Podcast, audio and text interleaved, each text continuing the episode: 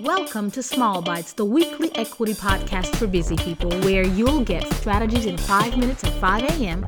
to help you become a more culturally literate, responsive, and culturally responsible educator. Join me throughout the week at Hedrick or at Hedrick Nichols on Twitter, Instagram, and Facebook. See you Mondays at 5 a.m.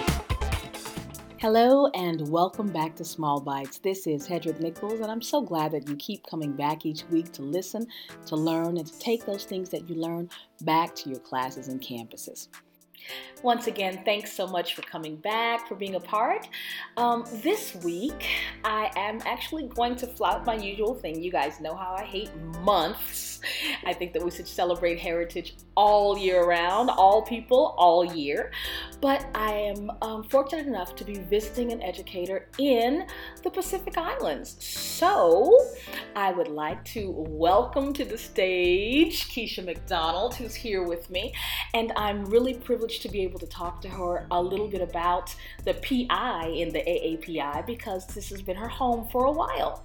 Um, and kind of, I was educated in Texas, most of you know that.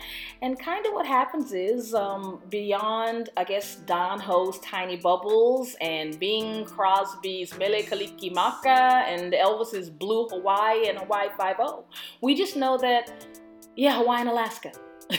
the last two states. And um, so being here is a real privilege. It wasn't planned to be here doing this month, but I am taking full advantage of learning a lot more about our Pacific Island citizens and about the culture. And Hawaii is full of wonderful history, and Kecia's full of so much knowledge. So, welcome. Thank you tell me a little, tell us a little bit about who you are, and and then we'll jump right in. All right. Uh, my name's Kecia McDonald, and I have been in Hawaii nine years now. I am a public educator. Um, I also spent 20 years of my life in Africa, so I did the Peace Corps. Um, and then I, um, you know, stayed for a while. So I have stretched a couple different continents and a couple different oceans.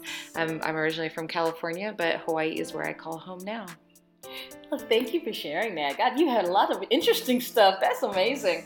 Um, so, the, I guess the biggest thing is when we talk about um, Hawaii, we think a lot of times, you know, the kitsch grass skirts and some hula dancing and maybe some luau's.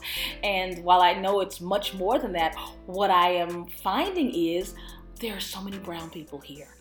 And where are they all from? so let's start there. It's like, wait a minute, they kind of look like me, but maybe kind of not. They didn't have to buy the hair.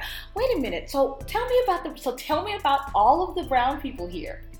Well, the thing about Hawaii um, is that it's it is really truly a part of Polynesia, right? And so, um, you know, while Hawaii is designated as the 50th state in the United States, um, it really has been a part of a, of a different world, an ocean-based world, right? The the ocean that that combines a lot of peoples, and um, you know the Pacific Islanders that are scattered across the entirety of the Pacific Ocean, and then you know all the way to Australia and New Zealand, and so you know many. Wait, wait, wait, wait, wait. Let's stop there all the way to Australia, New Zealand, but that's way, way, way far away. It's it. This is in America. Can you give us a little idea of what that looks like on a map? Oh, wow. Well, I think the best thing to do, I often post a picture of the globe as seen um, with Hawaii in the middle of it. And when you see the thousands of miles that exist between Hawaii and, you know, Asia, Hawaii and Australasia, Hawaii and the main coast of the United States, I think some people, as you say, they grow up looking at that map where Hawaii and Alaska are the little add ons that are put next to Baja California. Or yes. so. Um, you know, it does. It, we're about as close to fly to Tahiti as we are to fly to Los Angeles. Okay, thank you. Exactly, and that's really looking at it. It Right, it's not a little add on next to California. I realized that when I started talking about the time difference. So please go on. So, you know, as part of this greater um, Oceania, um, you know, the, the peoples, they come from all kinds of the islands that are scattered across the Pacific, and, um, you know, they often do come to Hawaii um, and they stay here. And there are little islands like Chuuk like Pohnpei, like Kosrae, um, the Marshall Islands. Uh, you know, there are different places. Um, some Americans know them as the Micronesian Islands as well. Um, and you and I already had a discussion about that term, that title. You know, that is just a completely colonialist title that was given to a bunch of islands but you know it's it's a very deficit thinking the micronesian islands you know they're smaller than they're less than and so the, the people from those nations don't think of themselves as micronesians even though that's what it says on the map they think of themselves very proudly as Chuukese, as Marshallese, as um, and so that's what I was. I got to see. I got to visit your school yes. for May Day. It was. I mean, Hawaii, I love you, but I am positive, even though I'm only halfway done, that that was the highlight of the trip. And that's when you said that they were there were all of these islands that were represented and celebrated. And I will post a link here so you can go and take a look for yourselves. It was a beautiful celebration. But um, the dances were from these islands, correct? Yes. So while in Hawaii, May 1st, May Day is Lei Day, and there's often a very traditional, you know, there there there are celebrations across the state um, celebrating the heritage, the Hawaiian heritage, and, and the, the native Kanaka people that um, are here in Hawaii. They also have found a way to be inclusive. And so at the, the performance you saw, there was a dance from Tonga, there was a dance from um, the Marshall Islands, there was a dance from Kosrae. And so we try to truly live the PI part of the AAPI by including, you know, different uh, nations and cultures cultures as well while we're celebrating Hawaiian. And again, it's a larger Polynesian thing.